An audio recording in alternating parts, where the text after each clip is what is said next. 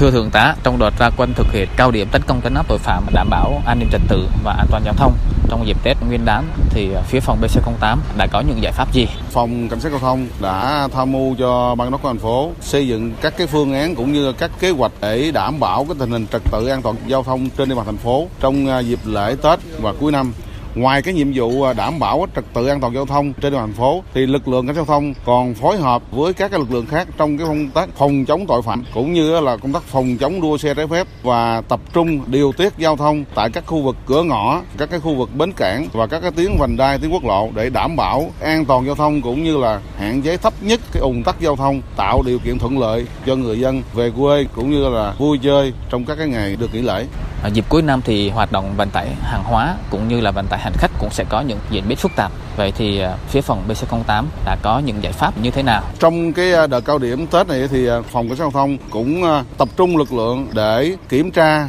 kiểm soát và xử lý đối với các hoạt động vận tải hàng hóa cũng như hoạt động vận tải hành khách trên thành phố để cho cái tình hình trật tự an toàn giao thông được đi vào ổn định cũng như là kéo giảm cái ùn tắc giao thông cũng như là kéo giảm cái tai nạn giao thông cuối năm thì à, nhu cầu đi lại cũng như là nhu cầu tham gia các buổi tiệc liên hoan tất niên của người dân cũng sẽ tăng cao. Phía phòng BC08 có những khuyến cáo gì à, cho người dân khi tham gia giao thông trên đường? Thứ nhất là chấp hành cái pháp luật giao thông, thứ hai nữa là tuyên truyền vận động chấp hành nghiêm các cái quy định, đặc biệt là vấn đề sử dụng à, rượu bia chất kích thích khi tham gia giao thông